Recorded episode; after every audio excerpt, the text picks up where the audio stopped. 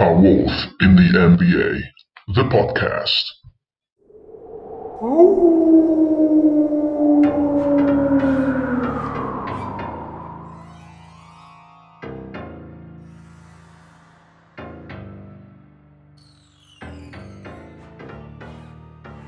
Ciao a tutti ragazzi e benvenuti ad una nuova puntata di A Wolf in the NBA, il podcast italiano dei Minnesota Timberwolves. Io sono Fra, questa è l'ultima puntata dell'anno e sono qua con un ospite, Stefano di Oklahoma City Italia. Ciao Stefano. Ciao Francesco, grazie per l'invito, è sempre un piacere parlare di basket, oltre che di tutte le altre squadre che ci sono, non solo i Thunder, anche Minnesota, quindi grazie per l'invito davvero per quel poco che si può dire di buono di Minnesota, perché infatti, infatti l'argomento della puntata non sarà tantissimo Minnesota, ma voglio chiudere questa prima stagione eh, sentendo il commento di uno che invece tifa una squadra che a differenza di noi Wolves che siamo sempre un po' tra lo speranzoso e il disperato, è un tifoso di una squadra che secondo me, almeno dal punto di vista di un esterno, Stefano, eh, ha, è una squadra che ha eh, decisamente delle ottime aspettative, delle ottime speranze per il futuro e infatti Stefano è qua per, per dirmi se effettivamente questa sensazione è giusta oppure no. Io direi di non perdere assolutamente tempo e eh, darti subito la parola Stefano facendoti una prima domanda molto generica Oklahoma quest'anno è, è, finita quattordicesima con un record di 22,50, però è un record un po' falsato, potremmo dire, cioè, molto diciamo ha pesato tantissimo le ultime, l'ultima parte della stagione, le ultime 20-25 partite. Eh, quindi diciamo che è una squadra che comunque è, me- è meglio no, del record eh, con cui ha chiuso la stagione ma è una squadra in pieno rebuild. E quindi, prima di tutto, io ti vorrei chiedere un parere. Voi avete tante scelte in arrivo ai draft, da qui fino al 2056, avete tanti giovani. Qual è la vostra strategia, Stefano? Sì, mm, spero che, come hai detto tu, siamo una squadra un pochino migliore rispetto a quella che siamo stati negli ultimi due mesi di stagione, perché siamo stati veramente tristi, onestamente, anche vede- da vedere. Eh, abbiamo, è brutto dire, ma palesemente giocato per perdere non tanto mh, scendere in campo a dire ragazzi eh, stasera dobbiamo perdere, stasera dobbiamo fare schifo, l'obiettivo è avere scelte. L'abbiamo fatto in un modo un pochino più intelligente magari rispetto a quanto fatto, faccio l'esempio di Houston, che ha perso con giocatori comunque a roster in squadra comunque di un buon, di, di un buon livello. Noi abbiamo messo in campo spesso dei giocatori poco più che adolescenti, abbiamo delle età medie di squadre con età media di 19, 20, 21 anni, quando ad esempio c'è stata la finale NCAA, le due squadre avevano l'età media maggiore rispetto alla nostra, quindi... Davvero?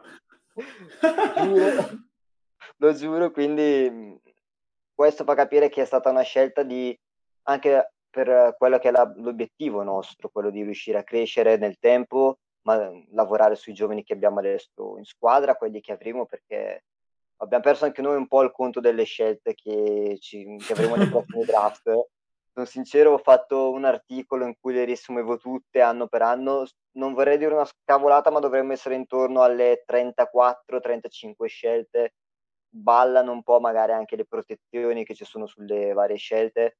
Quindi diciamo che da questo punto di vista stiamo abbastanza tranquilli, cioè da qua ai prossimi dieci anni dovremmo essere in grado di riuscire a mettere eh, su un roster perlomeno, dovremmo riuscire ad arrivare a 15 giocatori senza troppi problemi. E una strategia che mi piace spesso definirla un po' simile a quella che ha portato Boston a tornare la Boston che si conosceva da sempre, nel senso che mh, Boston a un certo punto ha deciso di vendere i suoi big free all'epoca, no?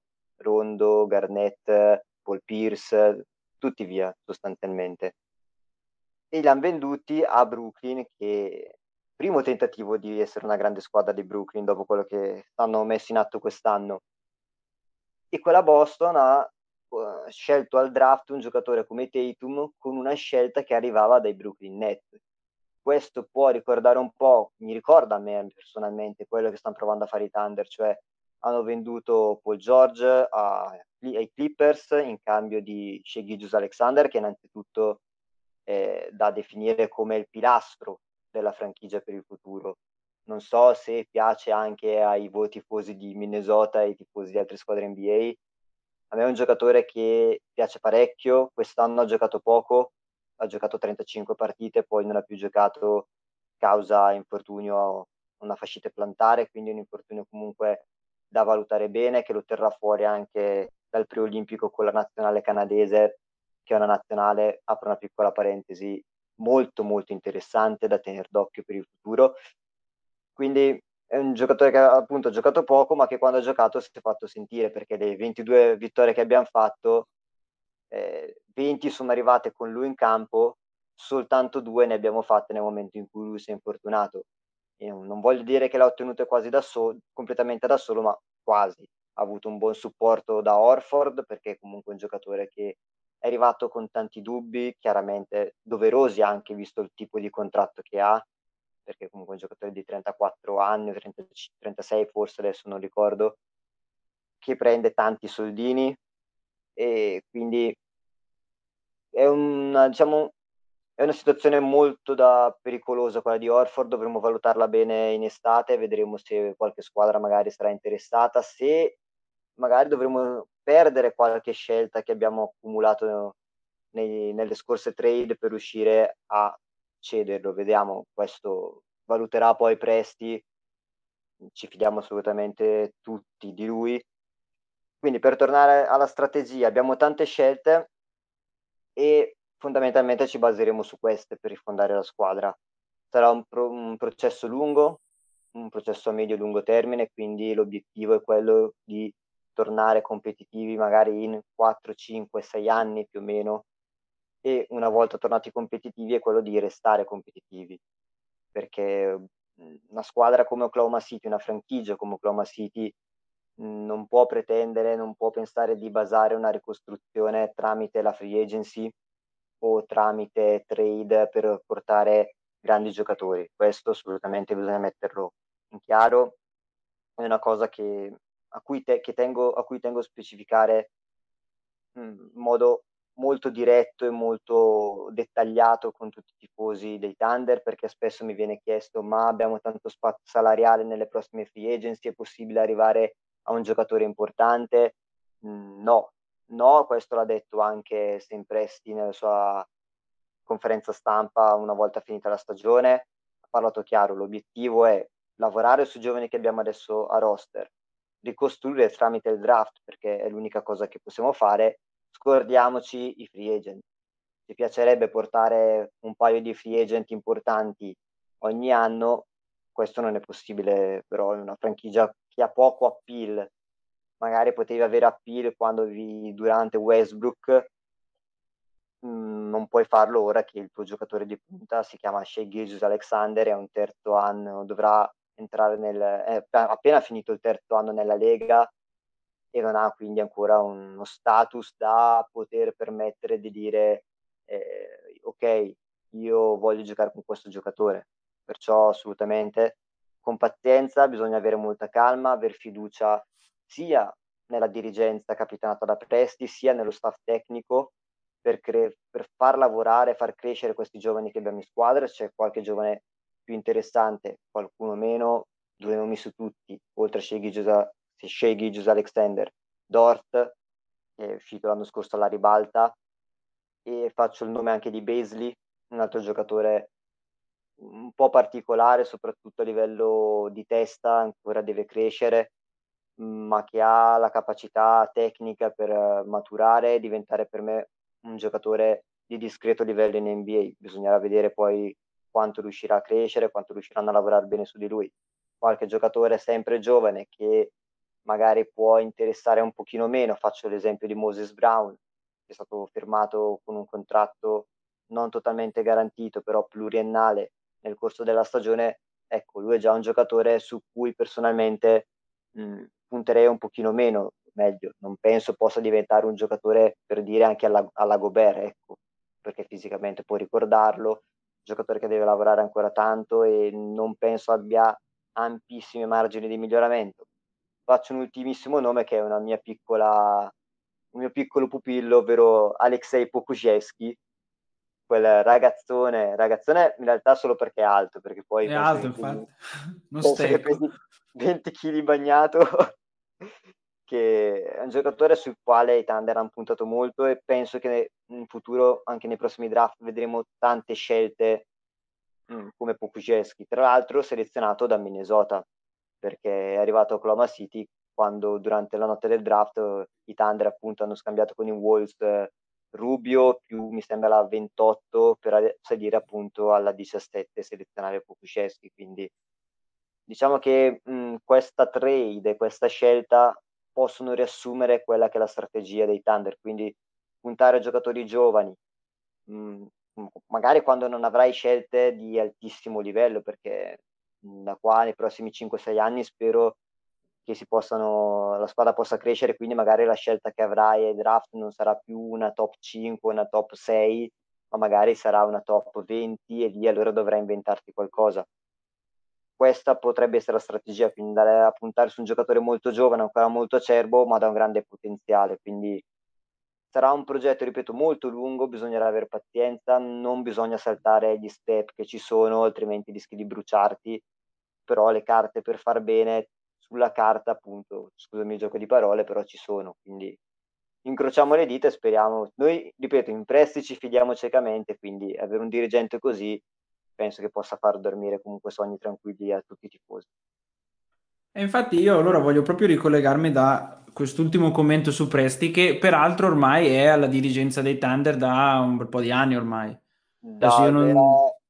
era, era, ancora sia, quando la franchigia era Seattle, è entrato mi sembra nel 2007 sele- quando selezionò durante da Oklahoma City, quindi dal principio, dal 2008, quando c'è stato il trasferimento appunto in Oklahoma. Eh, quindi ormai infatti stiamo parlando, che secondo me, ti dico la verità, è se, senza nulla togliere al, al, diciamo alla capacità in sé che può avere eh, Presti come persona, è stato anche uno dei vantaggi di Oklahoma, perché avere una dirigenza stabile per ormai quindi 13-14 anni che è una cosa ad esempio che a noi in Minnesota è mancata, perché Rosas comunque, che pure sembra avere un, un, un, diciamo, un piano ben chiaro in mente, è con noi da pochi anni.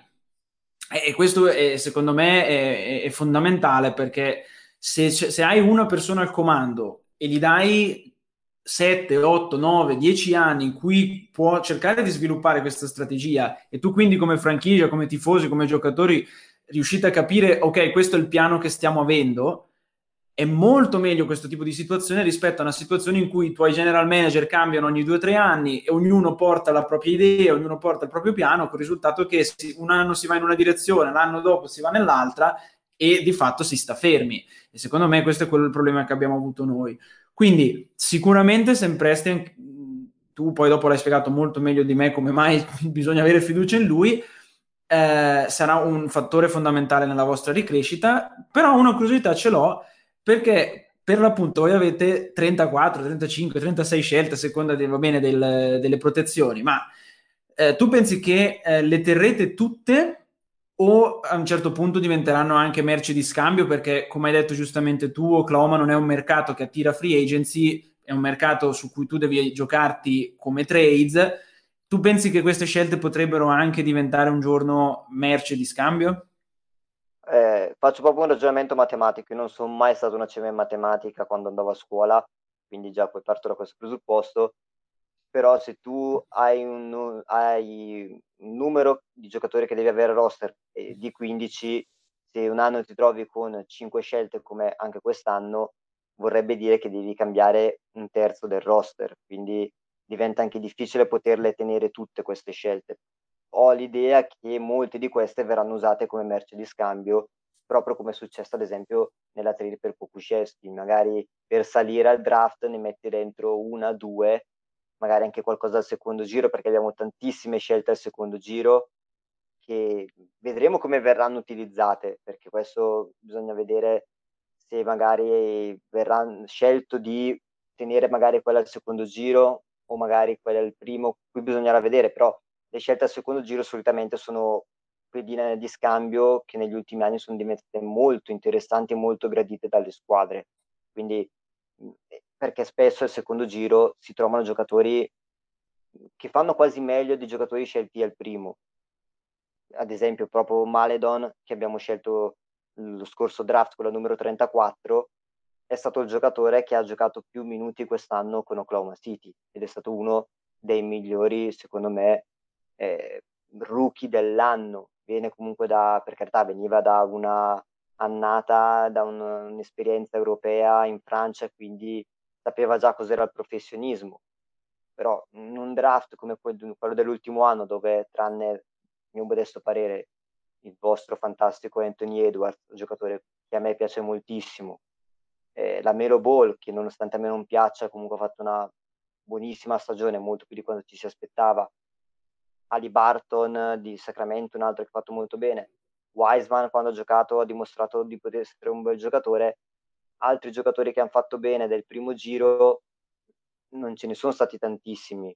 Tanti giocatori scelti al secondo giro, anche adesso non mi ricordo più come si chiama il ragazzo scelto da Memphis, e ha fatto benissimo anche nei play-in contro Golden State, ad esempio, un giocatore scelto al secondo giro ha fatto benissimo. Quindi questa scelta al secondo giro, ormai primo secondo giro è una suddivisione un po' fittizia, mettiamola così.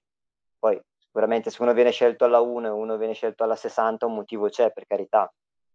Però io appunto penso che queste scelte verranno usate come pedine di scambio. Lo stesso Presti ha ammesso in conferenza stampa che l'idea è quella sempre di salire il più possibile. Quindi quando eh, lui ha detto quando hai la numero 60 vuoi sempre avere la 59 per far capire il messaggio. Quindi credo che l'idea di base sia quella di costruire magari dei pacchetti includendo dei giocatori che magari non possono, non hanno un gran futuro. Faccio un altro esempio, un altro nome, Isaiah Robby, un giocatore che ha qualche guizzo, che io personalmente non reputo però un giocatore eh, a livello NBA che possa fare la differenza o anche solo essere un giocatore da rotazione in una squadra con delle ambizioni importanti, può cercare magari di inserire lui più qualche scelta per salire un pochino di posizione nella notte del draft. Questo è quello che mi aspetto io. E c'è anche da dire che non è sempre facile salire perché quando magari sei, devi salire dalla 25 alla 20 è un conto, quando magari devi salire dalla 7-8 al, per entrare in top 5 la situazione cambia. Quest'anno è un draft che ha tanti, tanti, tanti, tanti giocatori interessanti, quindi se dovessimo rimanere fuori dalla top 5 sarà difficile comunque riuscire a entrare perché come minimo ti chiedono scegli Giuseppe Alexander in cambio. Mm. Poi vedremo eh, perché delle dirigenze che hanno fatto cappellate nel corso degli anni ce ne sono state tante, basta pensare a Sacramento che ha saltato Doncic, tanto per dire, quindi può succedere di tutto, può succedere che un Kate Cunningham che è dato numero uno a tutti i mock draft, magari viene passato da due o tre squadre e a quel punto tu provi a salire e ce la fai anche magari, oppure sono veramente disponibili a cedere la propria scelta in cambio di qualcosa che tu tifoso puoi reputare comunque un furto, mettiamola così. Vedremo, sicuramente mi sbilancio, penso che gran parte di queste scelte verranno comunque usate come pedina di scambio. Vedremo anche come andrà a finire la situazione Clippers per capire un attimo anche come saranno le loro scelte che ci arriveranno in futuro. Houston si è capito più o meno che è andato, ha preso la franchigia, sarà importantissimo per loro questo draft, se avranno la loro scelta, io spero chiaramente che arrivi a noi perché vorrebbe dire avere una scelta top 5 sicura, quindi vedremo però sì, per rispondere alla tua domanda, merce di scambio queste scelte verranno assolutamente usate. Sì. Eh, infatti, scusa, giusto per chiarirmi, come siete messi nel draft 2021 voi come scelte? Ah, in questo momento nel draft 2021 abbiamo 5 scelte, 2 al primo giro, 3 al secondo. E al primo giro abbiamo sicuramente la nostra e poi dipende, abbiamo lo, la swap sulla scelta fra Miami e Houston, quindi quella, la scelta di Houston è protetta top 4, perciò arriverà da noi solo se sarà una, la 5 e mm. Houston avendo avuto il peggior record della, della um, annata NBA, NBA, mal che vada finisce quinta, al 47% di possibilità di finire quinta e poi come le altre, la penultima e la terzultima al 14% di prendere la prima e il 12% mi sembra qualcosa del genere. Sì sì sì. 4, quindi... E poi se no avremo la, quella di Miami che se non sbaglio è 17 o 18, qualcosa del genere. Vabbè, però comunque considerando anche il vostro di record, in ogni modo da questo draft qualcuno ve lo portate a casa. Però c'è anche da dire una cosa, è vero anche che tu, visto che tra l'altro hai nominato Sacramento, io ho fatto una puntata qualche episodio fa con eh, l'admin di Sacramento Kings Italia, che giustamente si strappava i capelli perché anche quest'anno poveri Kings eh, non sono andati benissimo. Cioè non è che non sono andati benissimo, è che non, cioè, hanno una strategia che non può funzionare nel futuro, sono sempre lì in questo limbo dell'undicesima o dodicesima posizione che non serve a niente. Non hanno ancora e... capito che devono cambiare allenatore, secondo me. La ah, lui infatti... Lui... Lì, perché Walton onestamente... No, lui, lui infatti lo odia Walton. Ehm, però dicevo perché quindi ai draft bisogna anche saper scegliere. Eh, devi avere un general manager o comunque una dirigenza che abbia un piano e, e, questa dirigenza deve avere il tempo di poterlo attuare questo piano. Però non è sempre Presti quello che si trova in panchina a bordo campo, è un allenatore che si trova a panchina a bordo campo. Tant'è che infatti io quest'anno sono convinto che abbiamo fatto molto bene a far fare le valigie a Ryan Saunders e a portare Chris Finch da noi eh, nell'ultima puntata con anche dei tifosi di Minnesota abbiamo già parlato del fatto che si discute se eh, quello che abbiamo visto nelle gare con Finch sia stato sufficiente per farci capire che tipo di allenatore sia e quale possa essere davvero il suo impatto. Secondo me è positivo, anche quello che abbiamo visto secondo me è positivo. Io quindi su Finch ho parecchie aspettative ma anche speranze per l'anno prossimo e anche voi avete un allenatore comunque che sta dimostrando di avere un certo talento, che sicuramente il record, di nuovo il record che avete avuto quest'anno a fine stagione non è un record che secondo me rappresenta quello che è il vostro, e adesso la pronuncia verrà completamente fottuta, Dignold. Dignold. Esatto, proprio lui. Pro- lui, ecco. Daig, il buon vecchio Daig. Eh, quindi senti Stefano, qu- tu quanta fiducia hai nell'allenatore? Quanto secondo te, tra l'altro, lui peserà in, nello sviluppo di questi giovani? Io mi espongo molto in lui perché secondo me è un allenatore mh, mm, che ha fatto molto bene quest'anno, nonostante il record, perché ha avuto un, fondamentalmente ha avuto una squadra NBA solo per tre mesi, due mesi, da dicembre quando è iniziata la stagione fino alla trade deadline. Da quel momento in poi, come detto prima, aveva una squadra di ragazzini in campo, quindi era anche impossibile pretendere di più di quello che ha fatto. Prima ha dimostrato tutte le sue qualità, è un allenatore che ha portato ad Oklahoma City un gioco, io devo dire, molto divertente, ma perché ero abituato probabilmente agli standard molto bassi di quello che era il coach di prima, ovvero Billy Donovan, che mi spiace dirlo perché Oklahoma City non siamo mai stati fortunati a livello di allenatori. Devo dire che Presti ha scelto sempre bene al draft quando ha scelto in alto perché ha selezionato Durant, Westbrook e Arden in fila uno dietro l'altro che sono diventati poi tre MVP. Ha selezionato Ibaka che poi è diventato un gran giocatore. Ha scelto comunque Steven Adams che tutto sommato la sua carriera la sta facendo. Perciò al draft qualche scelta sicuramente l'ha paccata come più o meno tutti perché non è una scienza esatta al draft. Nella scelta degli allenatori invece mh, spesso ha sbagliato perché abbiamo avuto per anni Scott Brooks che io reputo uno dei peggiori allenatori in giro per la Lega e credo l'abbia dimostrato quest'anno anche a Washington quando hai Bill e Westbrook che entri a fatica ai playoff e vieni sbattuto fuori così da Philadelphia qualche domandina me la faccio, nonostante Philadelphia sia comunque una signora squadra, eh, però 4-1, l'ultima partita tra l'altro non c'era neanche in bid, perso male, quindi. Poi abbiamo avuto appunto coach Billy Donovan che aveva fatto molto bene nelle annate al college a Florida State, aveva vinto anche un titolo NCAA, mm, anche lui quest'anno lontano da Oklahoma City a Chicago ha fatto una stagione pessima oserei dire credo che mm. i Bulls siano stati a est una delle più grandi delusioni, per, almeno per come la vedo io. Per carità, poi hanno fatto anche una scelta particolare decidendo di scambiare il mondo per arrivare a Vucevic, forse un, un pochino esagerando, ma anche lì ci sono sicuramente dei problemi in un'altra franchigia che, come le nostre, negli ultimi anni navigano nelle zone basse della classifica e faticano a rialzarsi. Quindi Dagnall per me è un signore allenatore, credo già di poterlo dire senza problemi, il miglior allenatore che abbiamo avuto ad Oklahoma City in questi 13 anni di storia. Eh, è un allenatore giovane perché ha 35 anni, ha comunque avuto, mh, mm, era la prima esperienza su una panchina NBA perché non aveva mai allenato in NBA, però aveva comunque avuto 5 anni, era stato per 5 anni l'head coach degli OKC Blue, che è la squadra di G League affiliata ai Thunder, quindi aveva comunque esperienze come capo allenatore, non è che è stato traghettato da vice allenatore a head coach da un giorno all'altro. Ha fatto lo scorso anno appunto da assistente allenatore di Donovan e già l'anno scorso si parlava molto bene di questo allenatore, di questo assistente perché lavorava molto bene sui giovani.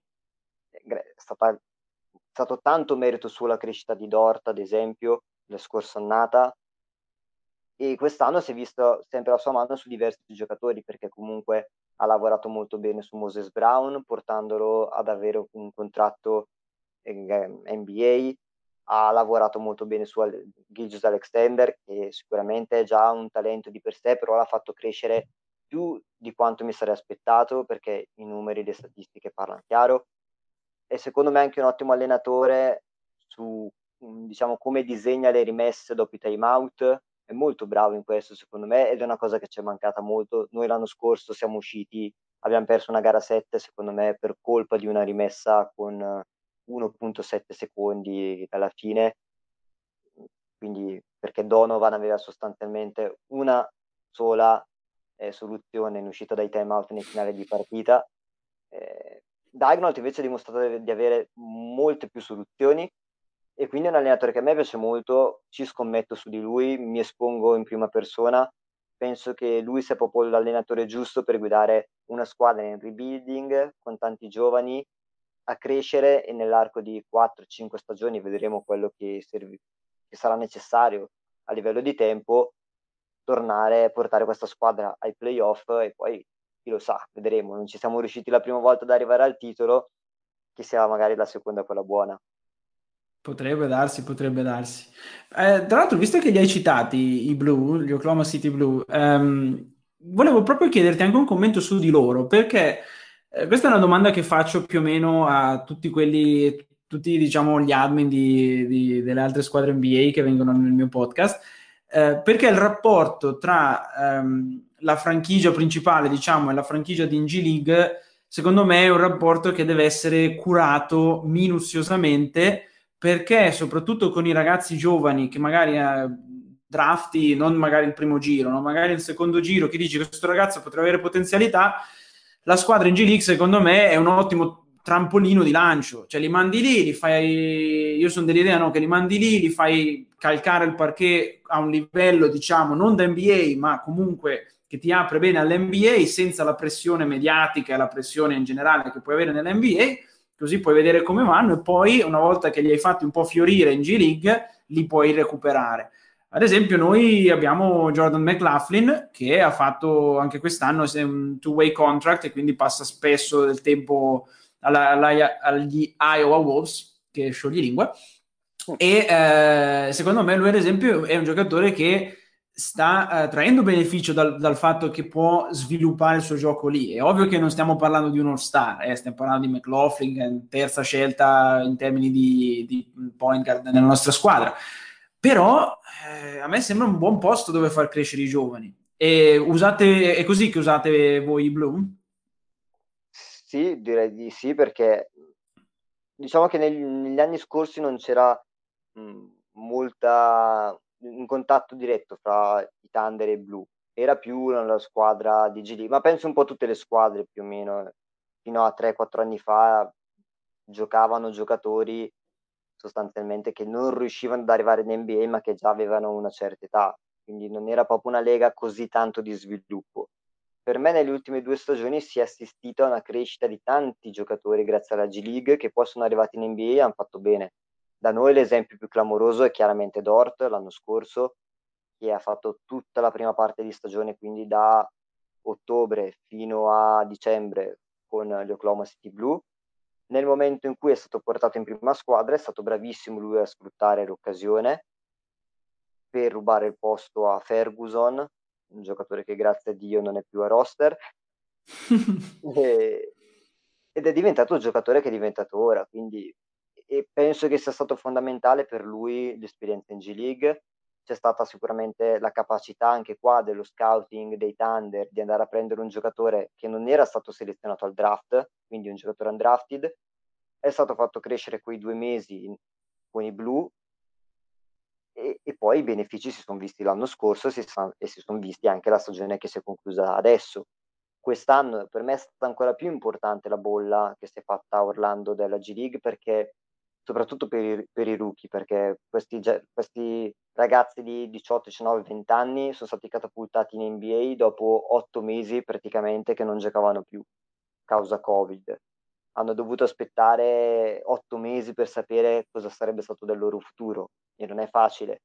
E trovarsi impossibilitati di giocare una Summer League, che comunque è il primo impatto che un rookie ha col mondo NBA, è difficile in un anno così. Giocare in un'arena senza tifosi è ancora più difficile perché mhmm, chi venga dall'Europa che venga dal college di prima o di quarta categoria, comunque sono tutti ragazzi abituati a giocare davanti ai tifosi da quando hanno 5 anni.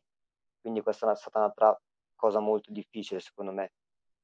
E da noi un giocatore che ha avuto per me maggior, diciamo, attratto, maggior mh, mhmm, aiuti da questa, dalla G League è stato Pokuszewski perché è arrivato, è stato catapultato in NBA quando lui giocava in, in A2 greca con l'Olympiakos e obiettivamente sembrava un giocatore lontano anni luce da un livello di basket professionistico americano per arrivare a certi livelli. Sicuramente il suo fisico non ha aiutato perché è un ragazzo di 2,10 metri, 2,11 metri che peserà 80 kg, dico, ma forse sono anche generoso, snello come lui, soprattutto nella parte alta del corpo, che in NBA è importante perché in NBA quando vai sotto canestro devi farti sentire.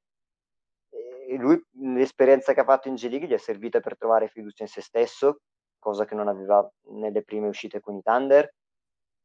Ha giocato tanto palla in mano, che è quello che piace fare a lui, ha trovato, ripeto, molta ma molta fiducia, è iniziato ad andare anche nel pitturato, mentre prima si limitava a tirare solo da tre ed erano mattoni su mattoni.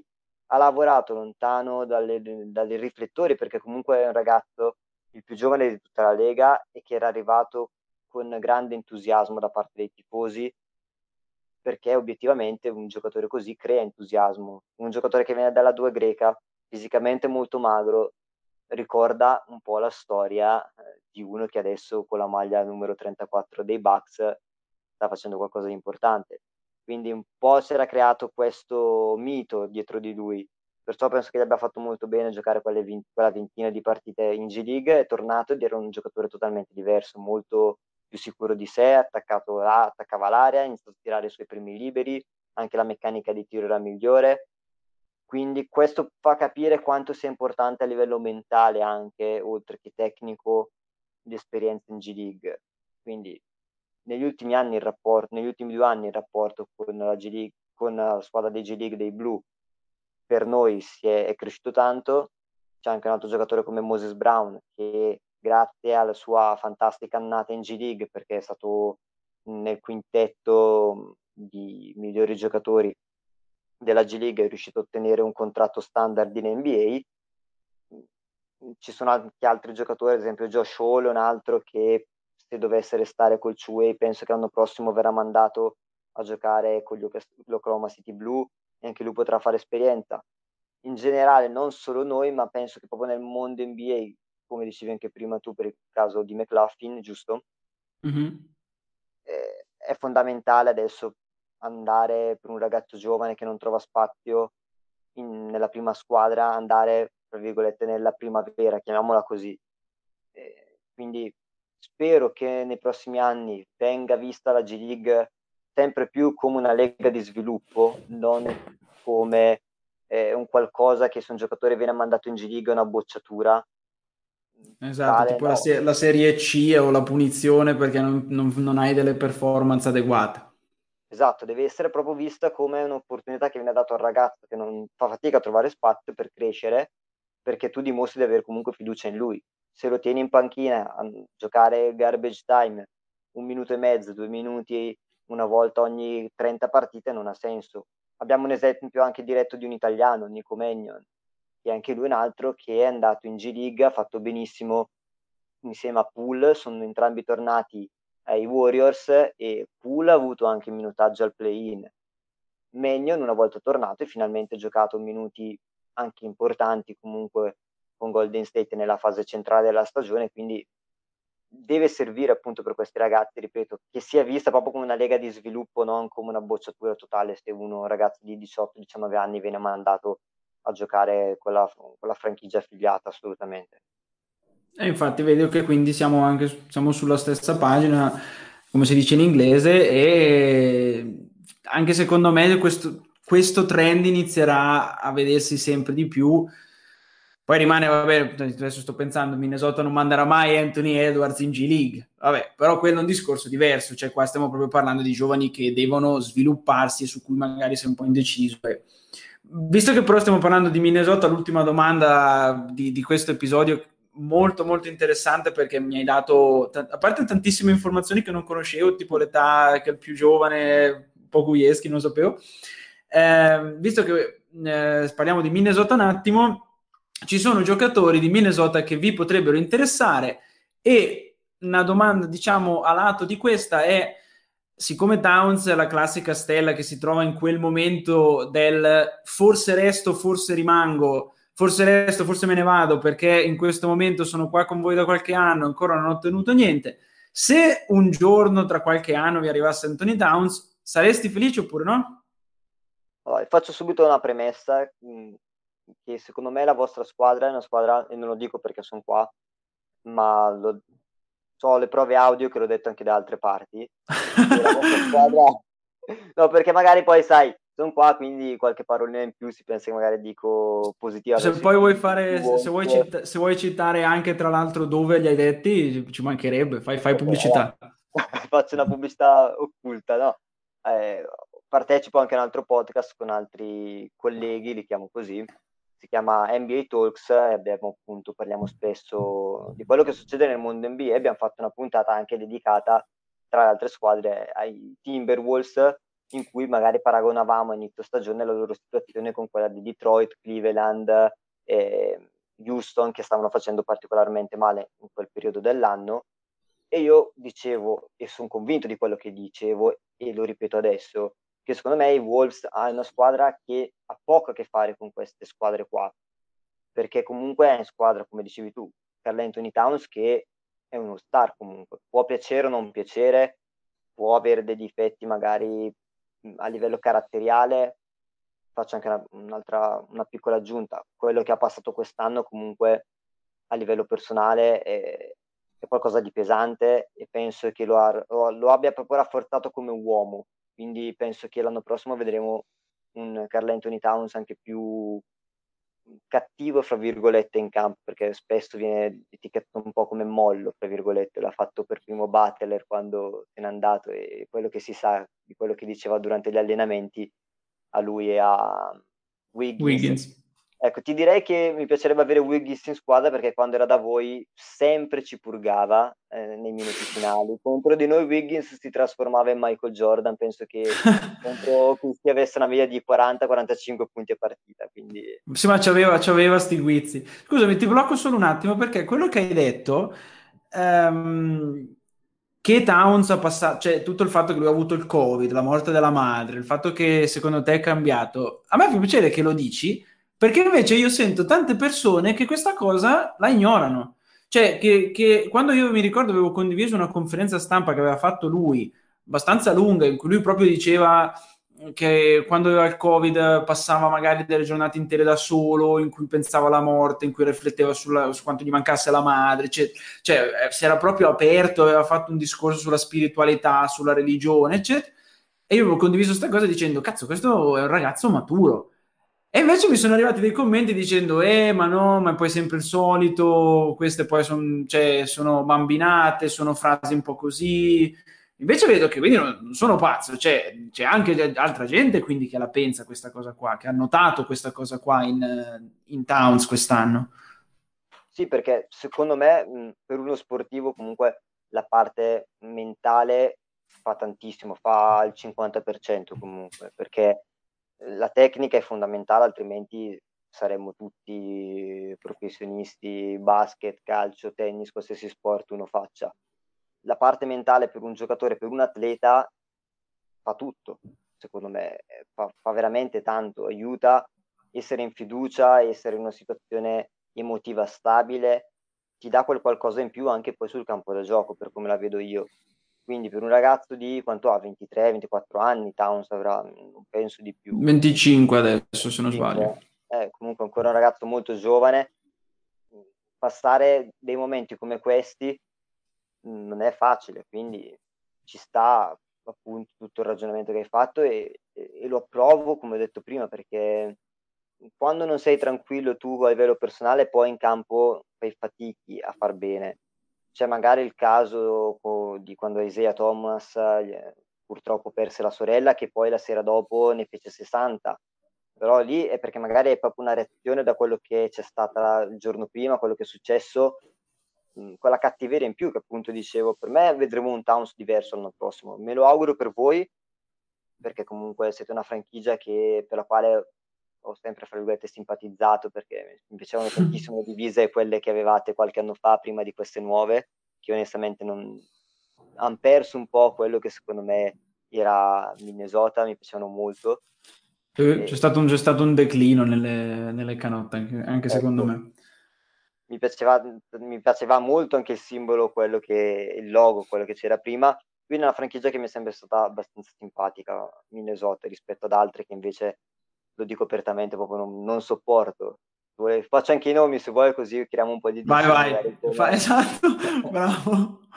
Perché chiaramente ne parlavamo prima anche fuori onda, una squadra che da tifoso di Oklahoma City non posso sopportare Golden State, chiaramente.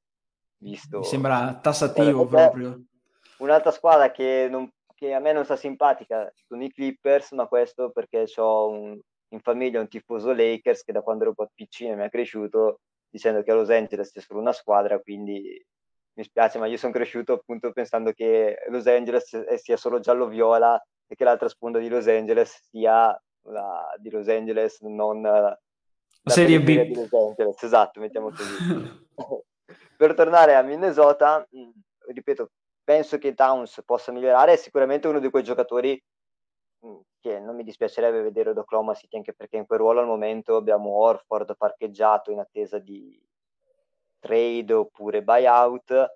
Abbiamo Moses Brown che come detto non so quanto potrebbe crescere. C'è Tony Bradley che è arrivato da Philadelphia nella trade per George Hill. Anche lui comunque sarà free agent e quindi probabilmente se ne andrà a fine anno. Ecco se dovessimo riuscire a draftare un Mobley magari dico aspetta un attimo Town, però se dovesse esserci l'opp- l'opportunità, è un giocatore che a me comunque piace con tutti i suoi difetti che ha, però ripeto, sono sicuro che l'anno prossimo vedremo un Towns diverso, quindi lo prenderei senza pensarci troppo onestamente. Ah, e, e, posso dirlo anche perché in America tutti i tifosi Thunder stravedono per Carl Anthony Towns, sai che spesso escono mh, i rumors, quelli ma proprio finti, quelli da finti insider o proprio in mock trade, come chiamano loro, dove le sparano delle, dei più variopinte trade possibili e immaginabili, spesso viene messo dentro Towns in quelle che fanno i tifosi dei Thunder, quindi è un giocatore che è apprezzato molto.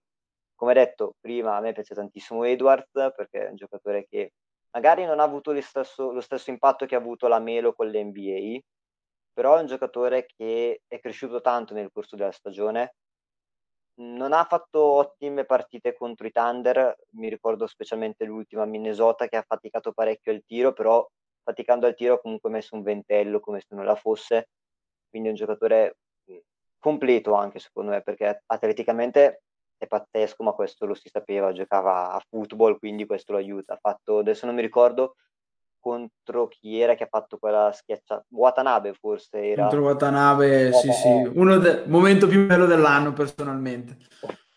Ecco guarda anche la tripla anche la tripla di D'Angelo in una delle partite contro di voi che l'ha chiuso esatto. alla, alla scadere anche quello è stato un bel momento però quella schiacciata lì di, su Watanabe è stata l'highlight dell'anno. Quindi è un giocatore che a me piace molto e quindi un altro che non penserei due volte a prenderlo, ecco, se dovesse esserci l'occasione lo prenderei domani. Un altro che a me non dispiace, faccio un nome un po' buttato lì, è Vanderbilt, si chiama giusto, non so se lo mm, Vando, sì, sì, sì, sì, Vanderbilt. Eh, a me intriga un po' come giocatore perché è quel giocatore che vedo molto per l'NBA moderna. Sì, tira da tre per modo di dire, perché le percentuali sono quelle che sono, però secondo me è un giocatore che tutto sommato è ancora giovane, e in un ambiente con tanti giocatori giovani potrebbe, con un coach staff attento alla crescita dei giovani, potrebbe riuscire a valorizzarlo, secondo me. Ma scusa, parli di Vanderbilt o di McDaniels? Vanderbilt, Vanderbilt. Ma lui da tre tira... Non, non mi tira ricordo aver... No, no, no, non mi ricordo di averlo mai visto tirare da tre. Eh, esatto, per quello dico le percentuali sono quelle che sono... Perché sbaglio... Uno sì, è, uno da, è un rimbalzista lui soprattutto comunque. C'è sotto Però canestro forte.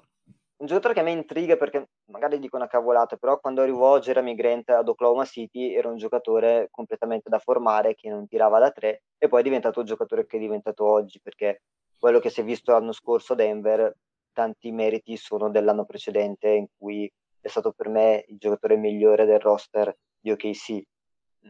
In Vanderbilt vedo un po' questo tipo di giocatore ecco, che può magari avere l'exploit in una franchigia dove viene data molta attenzione sui giovani e vengono fatti crescere attentamente. Questo lo dico perché a Oklahoma City quest'anno ho visto tanti giovani a cui non avrei dato una cicca di tabacco a inizio anno, poi crescere molto bene. Quindi è un nome magari un po' atipico, però per non fare i classici nomi, appunto, fatto Edwards e Carl Anthony Towns. Come no, però mi, pi- faccio... mi, pi- mi, piace che però il tuo terzo nome, tra l'altro, non sia neanche D'Angelo Russell, perché eh, io, io, io sono dell'idea che... Uff, non lo so, cioè, lo dovremmo tenere come sesto uomo, però anche lì solo cioè, si devono verificare una serie di condizioni, però anche come dicevamo prima, prima di registrare la puntata, sta un po' vivendo di rendita di quello che ha fatto a Brooklyn. Io sono ancora disposto a dargli un altro anno in cui comunque quello che, perché quello che abbiamo visto con lui e Towns insieme sul campo non è male. Quindi almeno un altro annetto di, di fiducia a loro due glielo voglio dare, però se anche l'anno prossimo non otteniamo dei buoni risultati lo metterei in vendita su scritto regalasi e, e vedi, poi ovviamente devi un po' prendere quello che ti capita, però vedo che quindi neanche voi, neanche tu saresti dell'idea di, portarselo, di portartelo a casa D'Angelo. No, a me non ha mai fatto impazzire onestamente di Angelo Russell, sarà perché come dicevo prima, avendo un tifoso Lakers in casa, spesso ho visto i Lakers di D'Angelo Russell, vabbè, per carità erano dei Lakers abbastanza disastrati, però era arrivato con tante aspettative lui a Los Angeles. È un altro giocatore che per me di testa mh, finge di essere più forte rispetto a quello che è in realtà, secondo me, perché ha fatto molto bene a Brooklyn, un'annata in cui tutta la squadra fece molto bene, una squadra che, parliamoci chiaro, Brooklyn, i Nets non hanno la stessa pressione che ha eh, dall'altra parte di New York i Knicks o che hanno appunto i Lakers. Come gli stessi Clippers non avranno mai la pressione appunto di, dei Lakers. Ci sono franchigie in cui devi dimostrare di essere un giocatore da, di un certo livello e altre dove stai più tranquillo e quindi puoi riuscire a far bene. Poi uh, Golden State è andata comandata, secondo me gli, gli Warriors hanno fatto quella trade lì perché alla fine è stata una trade quella Durant per, uh, di Angelo Russell perché erano free agent entrambi si sono messi d'accordo gli diamo lo stesso stipendio uno va da, va da una parte l'altro va dall'altra in modo che non ci perdiamo nessuna delle due squadre più di tanto o meglio i Warriors hanno detto così non ci perdiamo più di tanto tant'è che dopo sei mesi l'hanno impacchettato e l'hanno mandato da voi. Anche da voi comunque è una mossa secondo me che ci sta la vostra perché lui e Towns avevano un bel feeling proprio a livello personale volevano giocare insieme. Vi siete liberati di Wiggins che era arrivato ormai a un punto morto della, su- della sua carriera e che anche lui onestamente non mi pare stia facendo chissà quali tracelli in quel di Golden State, quindi penso che tutto sommato sia stata una trade win-win o al massimo lose-lose per entrambe, ma penso che in questo momento abbia più valore comunque un D'Angelo Russell che un Wiggins, ecco, quindi io ho visto, ho visto, tanti quest'anno che si sono messi a elogiare Wiggins e la sua stagione come se avesse fatto un grandissimo salto di qualità. Io personalmente quello che ho visto quest'anno, sì, un, qualche leggero miglioramento, sì, però dall'altra è ovvio, cioè sei alla corte di Coach Kerr, Cioè, sei a Golden State, va bene che tu, va bene, ok, tu hai antipatie verso, verso la sponda di San Francisco, no, però... Mh, mm, cioè, se, è indubbio...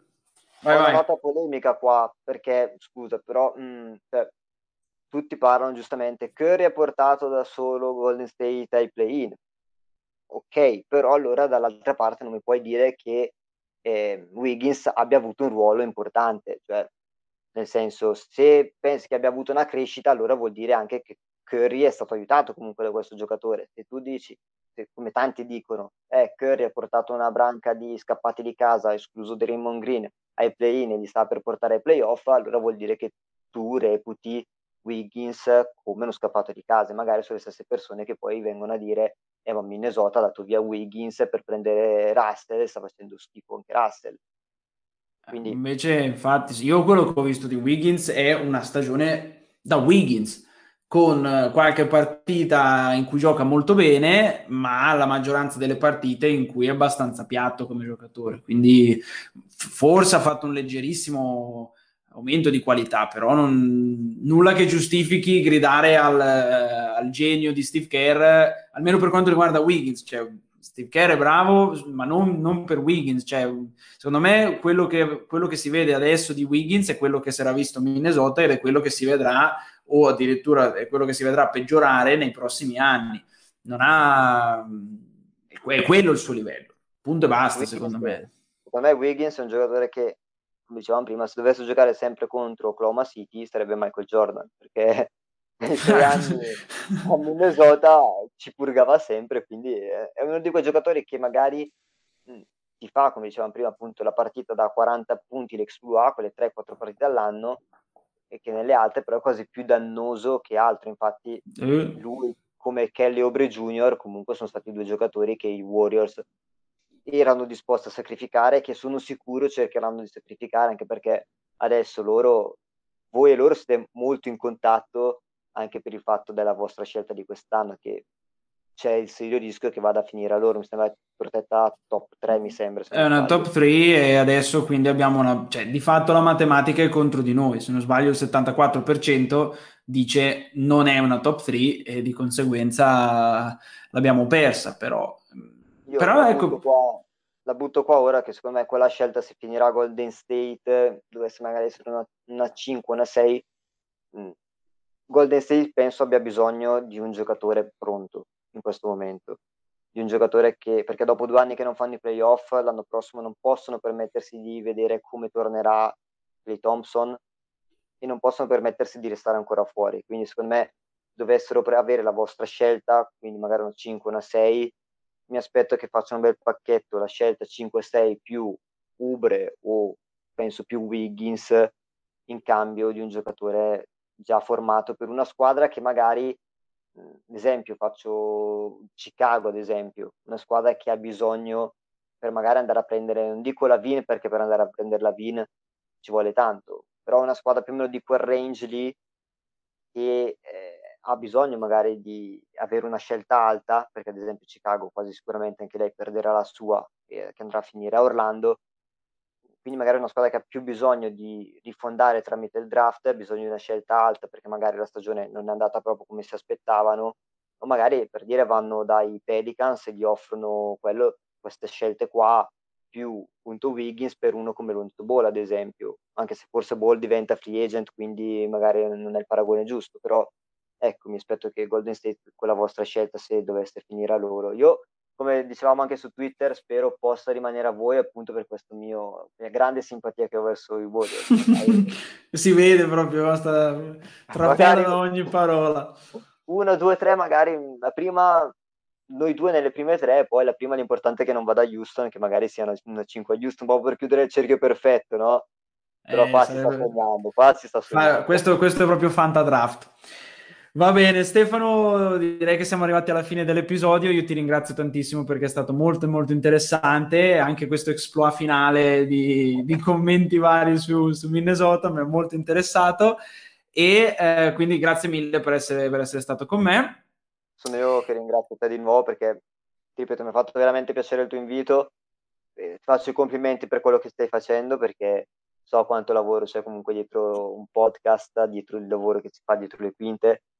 Ti dico la verità, quando ho visto il tuo podcast avevo anche pensato di rubarti le idee e promuoverlo anch'io, fare anche qualcosa di simile, magari ci penserò per l'anno nuovo in caso... Eh dai, infatti per la prossima stagione...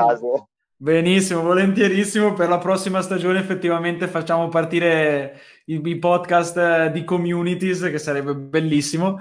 E se lo farai ovviamente lo ascolterò molto volentieri. Intanto vi ricordo quindi di andare ad ascoltare anche il podcast a cui partecipa Stefano NBA Talks, eh, dove c'è comunque, io ho ascoltato un paio di puntate perché mi hai girato e c'è qualità, quindi assolutamente andate ad ascoltarli. E, ehm, e, niente, io ragazzi vi saluto con questo episodio, chiudo la stagione, la prima stagione dei Wolves che ho seguito. Ci risentiremo a luglio quando non avremo, per l'appunto, come dicevamo prima, quando non avremo la, la pick perché verrà passata ai Warriors. E ehm, comunque ci sentiremo quest'estate. Per adesso, comunque, mi prendo una vacanza. Il lavoro chiama e soprattutto le ferie chiamano a un certo punto. Comunque, come sempre, anche se questo è l'ultimo episodio, Go Wolves!